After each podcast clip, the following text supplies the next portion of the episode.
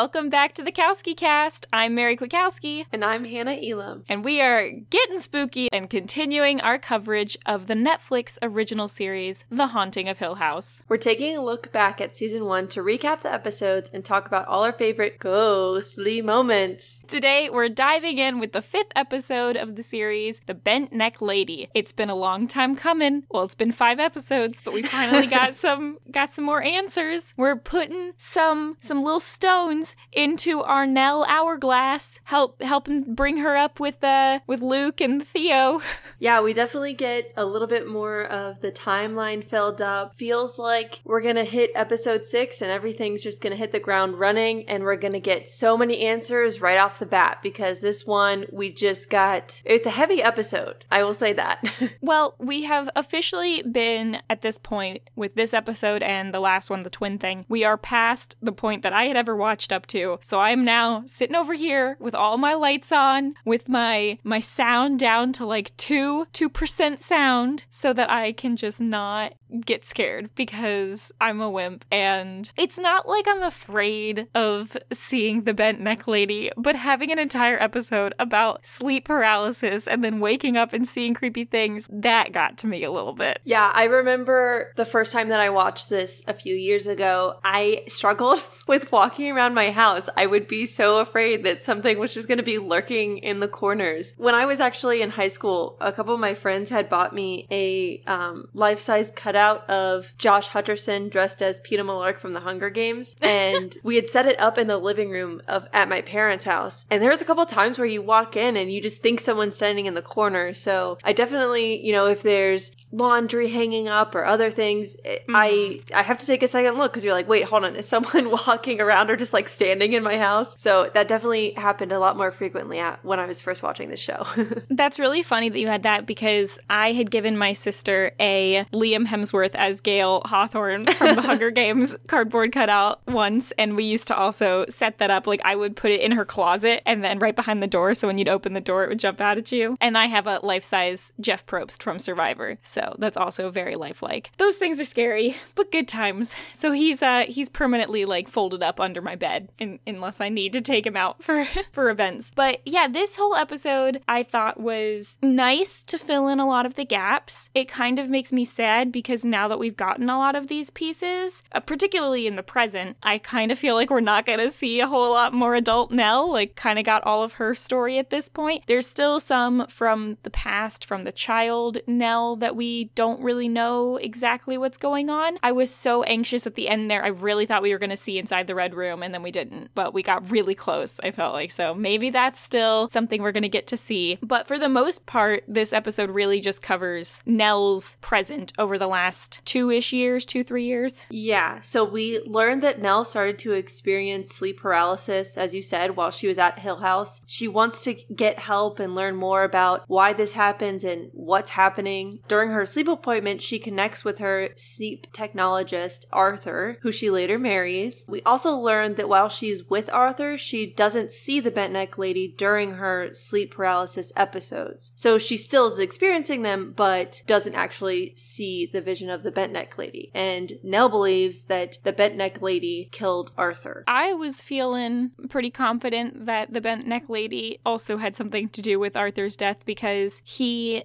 Okay, so they said that he had an aneurysm, and I don't know a whole lot about aneurysms. I meant to look this up. Let me see. Sudden, extreme, severe headache, nausea vomiting, stiff neck, blurred double vision, sensitivity light, confusion. So potentially, I guess the stiff neck could be one, but it seemed more like he was choking. Like all of a sudden he grabbed his neck like he couldn't breathe. So I don't know, is that something that usually happens when you have a brain aneurysm? I don't know. I really don't know about a lot of the medical ailments that you have, but it definitely seemed like it was something similar to a stroke or a heart attack. There was something going on that is just so devastating because it's one of those he's a seemingly young, healthy male and something really strange happens and he just dies, right? It's it's random. Based on Nell's history, it makes a lot of sense as to why she would make the connection that the bent lady was involved in some way. Exactly. So I also thought it was interesting all of the talk that we had about the sleep paralysis in this episode, not only because that's where she met Arthur, but because we didn't know that that was exactly what happened in the first episode episode when we see the bent neck lady over Nell sleeping when she's sleeping on the couch, I did note at that time that she did not does not scream in that scene, but we don't know at that point that it's because she's incapable of it. She's she can't move her arms or legs or open her mouth. Now, I don't really know if I would really classify this as sleep paralysis. I think this is something else sort of going on because it always seems to be the same type of situation, I guess. But I've talked very briefly on this podcast about my migraine auras and my Alice in Wonderland syndrome, which, in case anybody has not just been so intrigued where they look that up, it's just a type of migraine aura, but it's one that targets your senses and, in particular, is coupled with very hard to explain, weird but terrifying dreams that, like, I've I've completely identify with like sleeping and then being very shaken and unable to really put into words exactly what's going on or or like why anyone else would find that feeling scary. I've never been to a sleep technician, but when we were trying to figure out exactly what I had as a child, I did go to several like hearing therapists. I had that I don't know what that's called, but like where they look at your brain waves on a TV and they pull those little wires on your head, whatever that is, and they were basically like, "Yeah, you're fine. It's just a migraine aura." I'm like, "Okay." But still. So I identified with Nell here of like trying to figure out what's going on. And maybe maybe it is just that she needed needed the love of Arthur to, I don't know, be calm or something. And he knows the steps to help her break the episode. And so he lovingly walks her through what to do and to control her breath. And I I am curious to know how frequent people could be affected by something like this because it seems like a very dangerous thing thing, especially when you have the case of someone who's around you who has, like, what if you got woken up because someone starts to choke in their sleep and then you needed to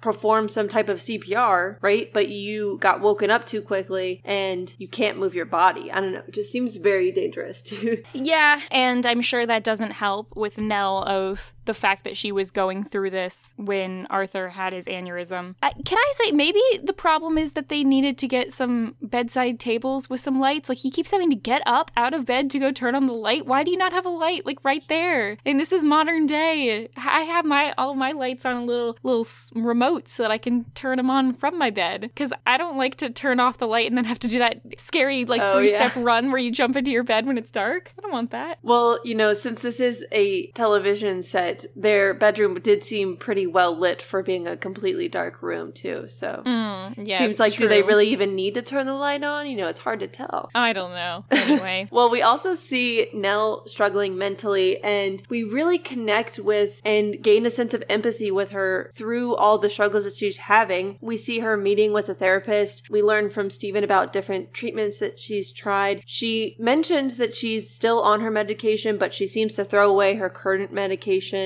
and one thing that we see the therapist recommend is that Nell confront her past since all of her issues seem to lead back to the house. And along with this, we learn that it's been 26 years since I lived here. So it's safe to assume that Nell and Luke would be 32 and the older siblings would of course be older than that. And we can go into a little bit more detail about her return after other highlights from the episode, but you know, we we really see a lot about how she's struggling. So we're going to have a lot of different little things that I want to touch on here. One of the biggest ones is just we filled in some gaps from the other episodes where we know that she's had a strained relationship with a lot of her siblings. We heard Steve, Shirley, and Theo all mention in the first two episodes, oh, Nell knows what she did. She knows why I'm upset with her. Nell's always a mess. She's got the whole one foot on the banana peel, one foot in trouble kind of situation. And after seeing this episode, I feel like th- they really were not supportive enough of her. And I don't think, I, like, I'm completely on Nell's side for this. I mean, the biggest one we have here, obviously, is Theo, where we find out that the reason that Theo and Nell never made up and why Theo is angry with her had to do with she came to visit Nell at one point after Arthur's death. She kind of berates Nell for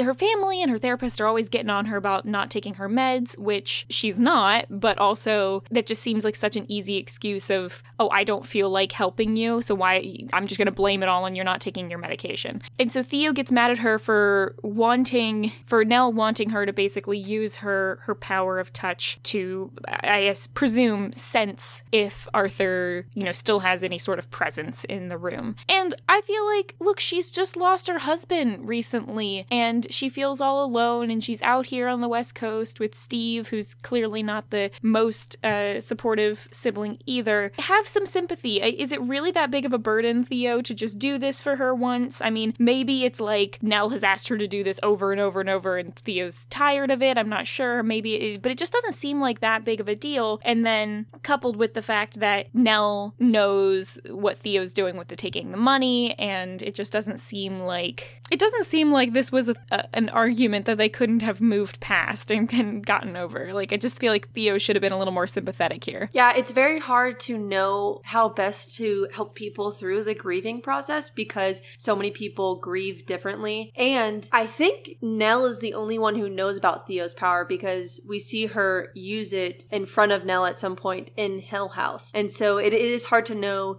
is Theo always asked this from Nell, but it does seem to me like it's a special case scenario. And I know that she talked to Steve when she confronts Steve. She says, I never ask you for anything. So it does seem like Nell's been kind of siloed off. Something else I was thinking about is in the previous episode, we learn that Theo and Nell seem to be the ones experiencing the most ghostly connections while they're at Hill House. And so I think they're the most traumatized from their time there. And maybe maybe that's an incorrect assessment, but from what we've seen, it seems like they're the two that struggle the most with having a normal life afterwards, right? Nell is left with her sleep paralysis. Luke uses drugs to try and get away from what he's seen. And so it's hard maybe for the other siblings to understand because they didn't go through the same experience at Hill House, but we definitely see them not being very sympathetic to either of the youngest two. Yeah, I feel like kind of in reverse order of age is how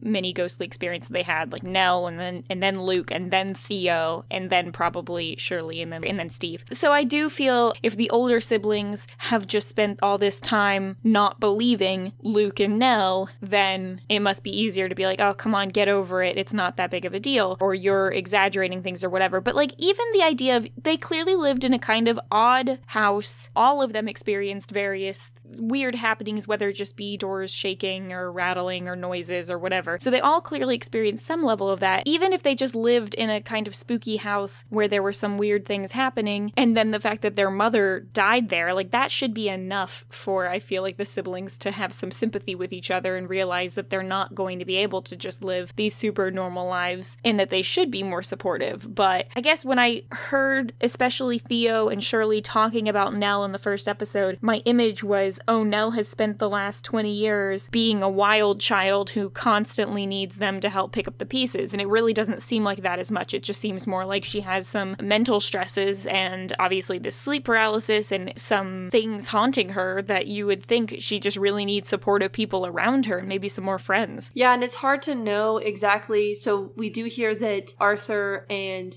Nell move out to LA because he has a job at UCLA. But for someone who is struggling mentally, I think it's very hard to pick up and move your life if you don't have a really good support system, and especially when the person that you were closest with passes away. I think the combination of her feeling the need to be there to support Luke after he moved out there is kind of what was keeping her there, but it's it's also hard to tell and, and I agree that she really just needs support from her family and that's not where she's getting it. I mean, we see a scene where Nell confronts Steven at a book reading for his new book about Alcatraz and sort of exposes him for his non-belief of ghosts. Kind of what we were talking about in the first episode, right? Where if you're a magician, you're not going to walk around promoting the fact that you don't believe in magic, right? And so we can see that Steve clearly does not promote the fact that he does not believe in ghosts. And so this is a very embarrassing moment for him. And another part that we see from this is that a lot of people just want to hear about Hill House and his experience there. All the people don't have any questions about his new book. Yeah, and I feel bad for him for that kind of, but also like Nell had a lot of points there too of if you don't want to talk about Hill House, you are going to, at the very least, tell your whole family that you don't believe their stories, then don't pretend to just to make money from your audience. I mean, I think that was kind of Steve's bad, right? Like, Steve should have maybe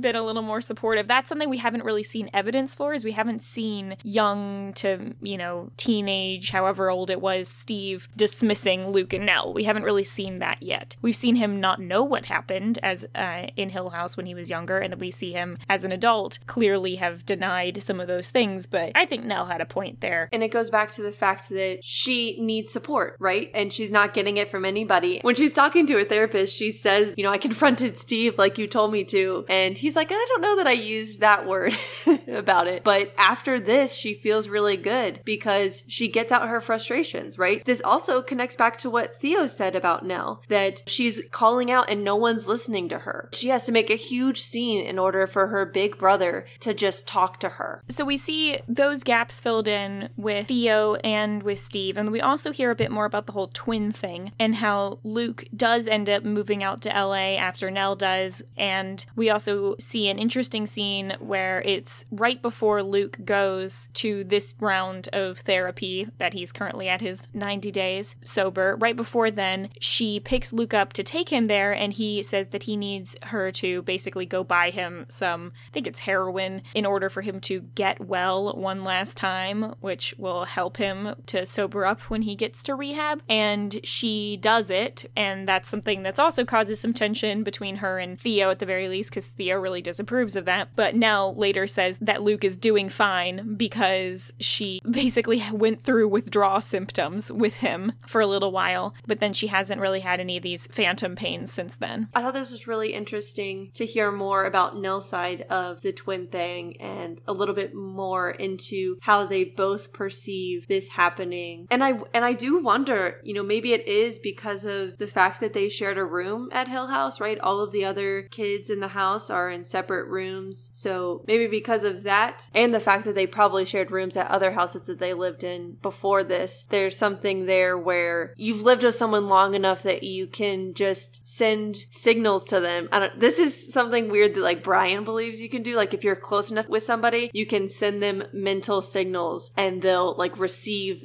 the transmission or whatever. I don't I don't know about that. I mean, I feel like people talk about the twin thing in real life all the time and how, you know, they can people some people can finish each other's sentences or pick up on the tiniest little motions or nods and understand fully what that means. This is clearly something a little different with like Nell literally experiencing pain when Luke does, obviously, or fear or whatever when he does. But my sister, who is only a little bit older than me, and we've spent almost our whole lives together, and she actually just moved in with me now, and we are very able to say these smallest sentence fragments and completely understand what we're talking about, or, you know, just giving each other's looks and stuff. So we are able to do that, but that's a much more realistic version of what Nell and Luke are experiencing here. Yeah, I remember spending a weekend at your parents' house and your dad saying that you could never play. I, I don't know if it's catchphrase. Taboo. It's taboo. Yeah, Yeah. you and Laura can never be on the same taboo team because you guys would just obliterate everyone else.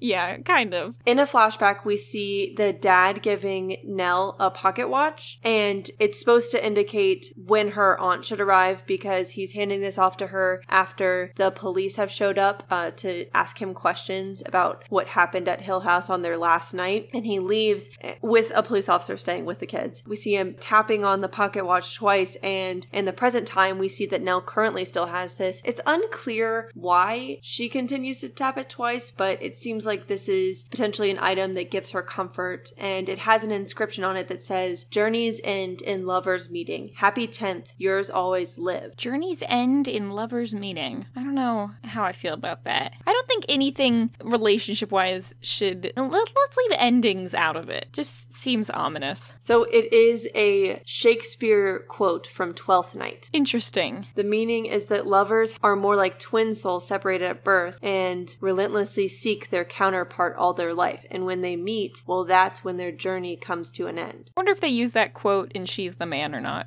They use a lot of they use a lot of Twelfth Night quotes there. These are the questions we need answered in life. It really is. Okay, so that's really a lot of sort of miscellaneous stuff that happens in this episode. There are a few flashbacks to the past when the children were living in Hill House. The main one that I found interesting interesting was Nell finds a tea set and she finds that one of the teacups has a pattern of stars on it. And she brings it to Miss Dudley, who says she, she kind of gives her like some creepy advice, telling her that she needs to use her cup of stars or she's going to be trapped like everyone else. Never give up your cup of stars. She goes from being kind of lighthearted to being like, no, never give up your cup of stars. And it's kind of creepy. And then I noticed that adult Nell was drinking out of a mug that also had a star pattern on it. So there's some things like that. And I think she said that this the cup belonged to Jacqueline Hill, who was the daughter of the Hills, I Yes. believe. So there's just like a lot of little things that are kind of I don't know. I just I don't want them don't use anything from the previous owners. It just seems like a bad omen. Yes. Another aspect that we learned about the last night is that Luke and Nell were having a tea party, right? And so we can presume that that's what Theo was seeing. Possibly this tea set was used in the Red Room. We also learned that Abigail was there. Yeah, because Luke says that we were having a tea party with Abigail and Mommy, but then Nell says that wasn't Mommy. A little bit of a still a gap here that we need filled in on this whole Red Room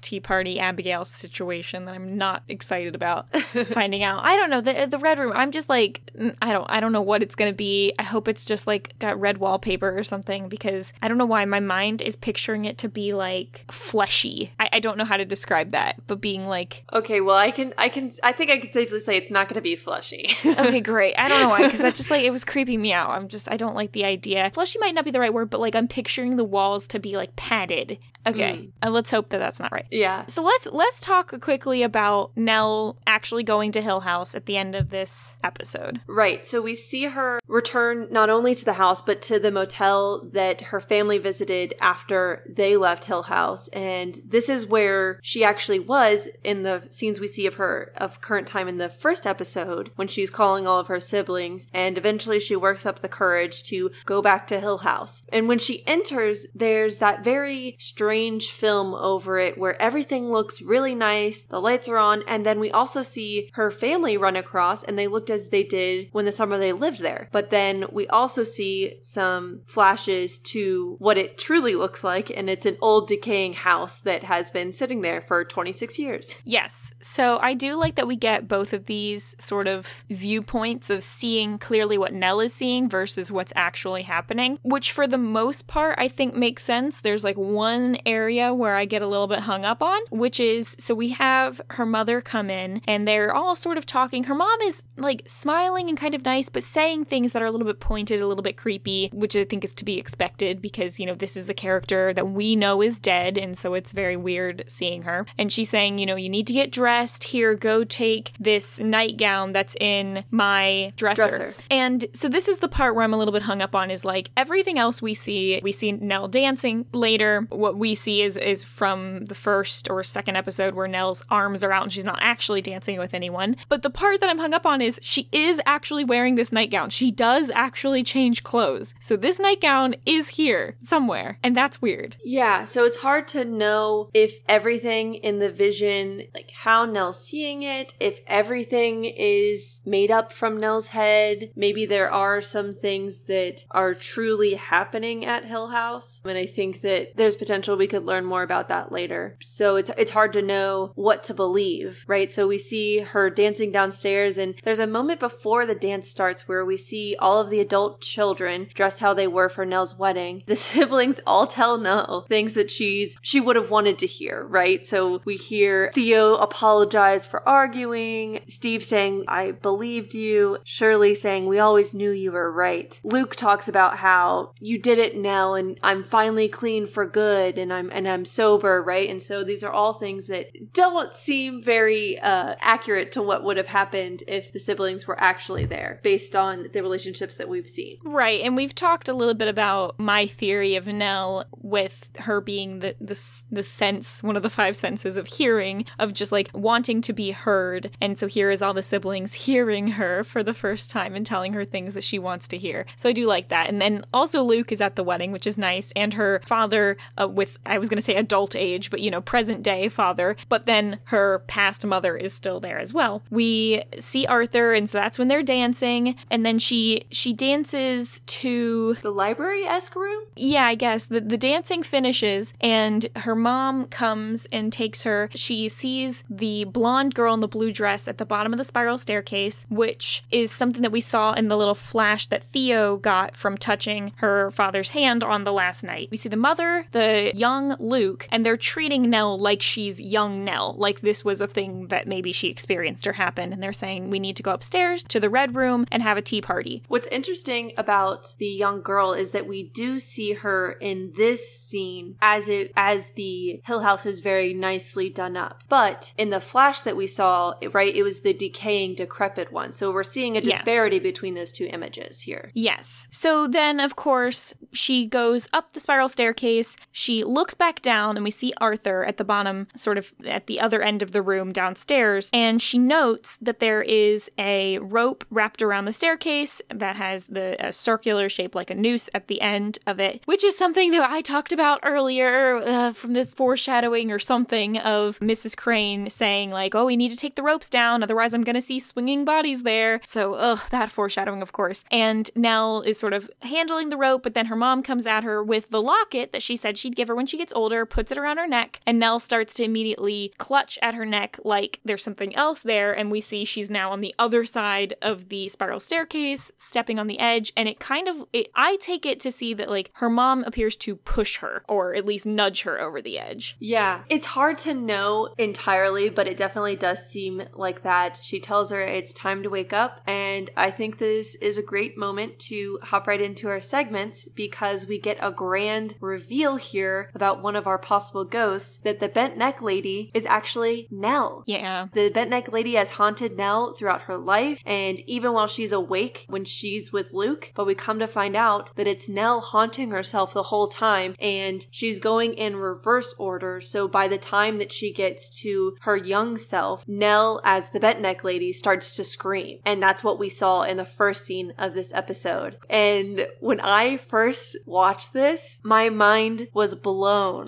at this scene. So, Mary, I really want to know your thoughts. And this is very fresh because I believe you just finished the episode before we started recording. So I will admit that throughout this episode, we see the bent neck lady several times. We get all of the main iterations. So we have her at the end of Nell's bed when she's young. We have her hovering over Nell when she's sleeping on the couch. We have her in the, her bedroom on the night that Arthur dies. Then we have her in the street outside where Luke is in the rain. And then we have her in the motel, which was a jarring moment where Nell is like getting a bottle of water from the vending machine and we see her come down the hallway. So those are all the moments that we've seen on the show of the bent neck lady. I don't know exactly when in this episode I started to think like, oh, the bent neck lady is Nell. I'm not, I don't know exactly when it was. It was before the moment where she falls. I think it was, I was starting to put together because we didn't know what Nell looked like when she died from the scenes where she was brought back to Shirley. I know that we saw her sort of straightening out her neck, but we didn't actually get like an image of her with her neck completely bent. But I started thinking about like, okay, Nell's dead. We don't really know what she looked like. I think it was around the time when she was dancing and they were talking about how they had been in the red room when they were younger. And I was like, oh no, the red room is at the top of the spiral staircase. And I know that there's ropes there. And that's kind of when I started being like, oh, she's going to hang herself. And that's when it's going to happen. So, of course, there are, if you know anything, I don't know when I learned this. I think like when I was watching Pirates of the Caribbean, that there's two different main ways to hang yourself. And that just depends on where you put the knot. If the knot's on the side, then it, you're going to have what happened with Nell here, which is it's breaking your neck and snapping your neck in two. Whereas if the knot is in the back, then you're hanging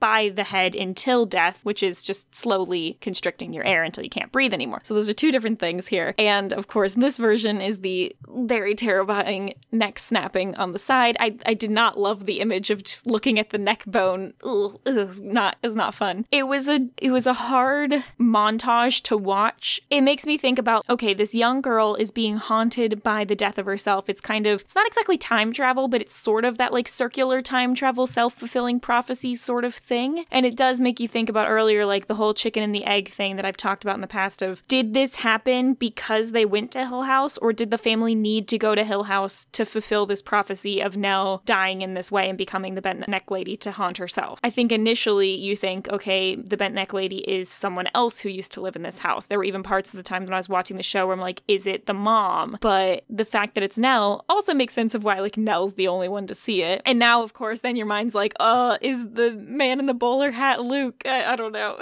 yeah, so we get one answer in this episode. I think that it is because they went to the Hill House. My reasoning is I've seen the whole series, so I have a little bit more knowledge about this aspect of it, and I don't want to give too much away as to why I think more about that reason. Other possible ghosts that we see is the mom standing over dad's shoulder at Nell's wedding, and this is just a small snippet that Nell sees, which is somewhat similar to the recreation of the reception at Hill House, but it was kind of interesting to see her as her young self, right? Because she hasn't aged in current time. And I'm trying to think now, have we seen on the show anyone else see see a ghost of their mother? I guess Shirley, Shirley did. Yeah. Right, in the in the morgue, and that was the only other one. And I'm also wondering if maybe Theo sees anything like that when she touched Nell in the morgue. If not, uh, because again, I don't really know if she's seeing something or if she's just experiencing the pain or whatever. Yeah. At that moment. So it would be interesting to know if Theo actually saw what Nell was seeing in her vision or what we see as the viewer as Nell right. seeing at Hill House and walking through all of that. Uh, this is something I want to go back and see, which is when Nell is in the morgue and Shirley's working on her, is she wearing the locket? Because I don't remember. Because that would help me connect. I do believe she was wearing the dress at the very least, or when we saw her dancing by herself, she appears to be wearing the dress. So curious to know if she is actually wearing the locket or not, because those are some things that are sort of in this middle ground of real versus in Nell's head. You know, we know that the house didn't really have lights on and look nice like it did when Nell was seeing it. Arthur was not really there, but something, some things were kind of there. I do think the moment right before Nell falls or gets pushed or jumps or whatever, I do think on her face she seems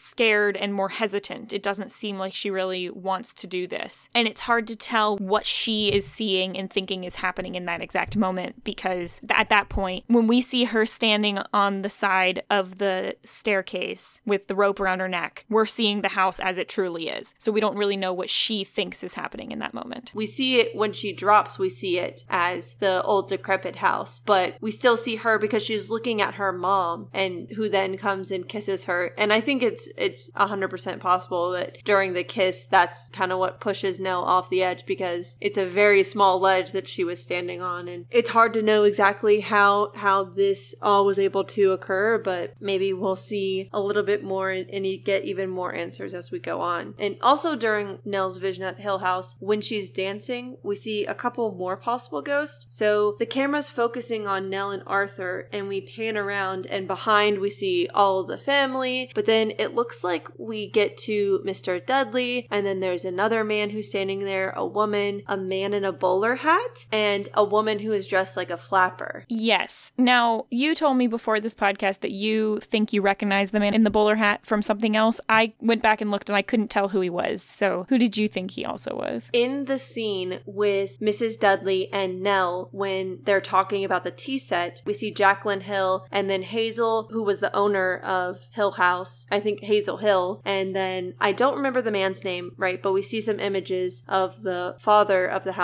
as well. And this father is wearing a bowler hat. And so we see those photos on the ledge as Mrs. Dudley is pointing them out. And so it's a very, not very quick, it was definitely something that I noticed being a second time watcher, looking more for those clues. And so I was curious when you were talking about the teacup if you were gonna mention it or see it at all. I yeah, I hadn't I hadn't noticed that. Um, I didn't pause at that moment, but okay, that makes me a little more comforted in the fact that it's probably not some other creepy dead version of Luke. Then, the very least. Okay, so while we were talking, I went back here and I was looking at the open casket episode, and I do not see the locket on her, but she's not really. She's just sort of covered in a sheet for most of it, so it's kind of hard to tell if she's wearing anything at all. Waiting to see if that comes back. We'll see.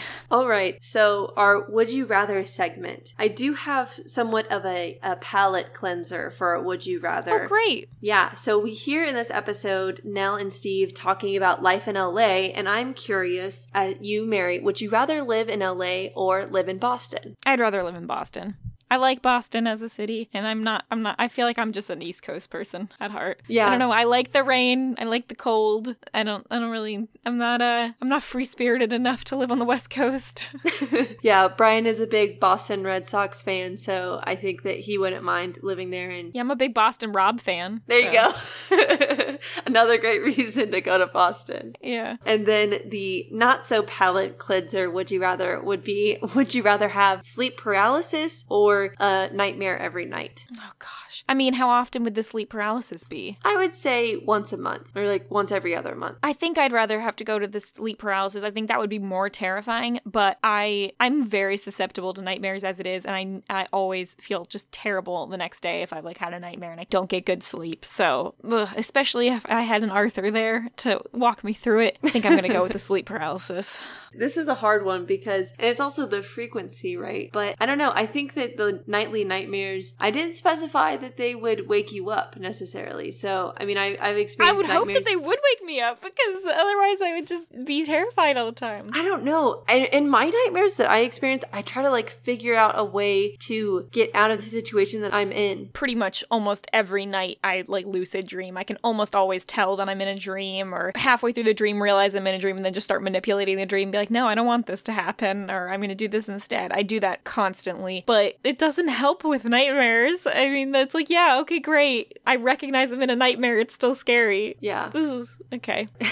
in this episode, we do unfortunately add to our death toll with Arthur, who was Nell's husband. So that brings us to a total of nine. And we're only five episodes in. So, Well, the five kittens really add the number. yeah, but you know, they still tragically died. And, and who's to say if it was disease previously uh, happened or if it was the Hill House that really brought this um, death, these deaths? Yeah. All right, let's talk about something more lighthearted. For our superlative, funniest, most lighthearted moment, what have you got? So I really enjoyed the moment that we see between Nell and Steve watching Shirley figure out that Theo's into bridesmaids. Oh yeah, it's, they say that it took her 30 years and 10 minutes of staring straight at them to realize it. And it uh, Shirley's reaction is pretty funny. It's just like she all of a sudden goes, "Oh," and then like talks to her husband and it's uh it's it is a lighthearted moment. I also really like the moment where Nell is having her discussion with sleep tech Arthur and he is asking her if she drinks coffee in order to understand like what her caffeine levels are and she's like, "Oh, are you asking me out on a date to get coffee?"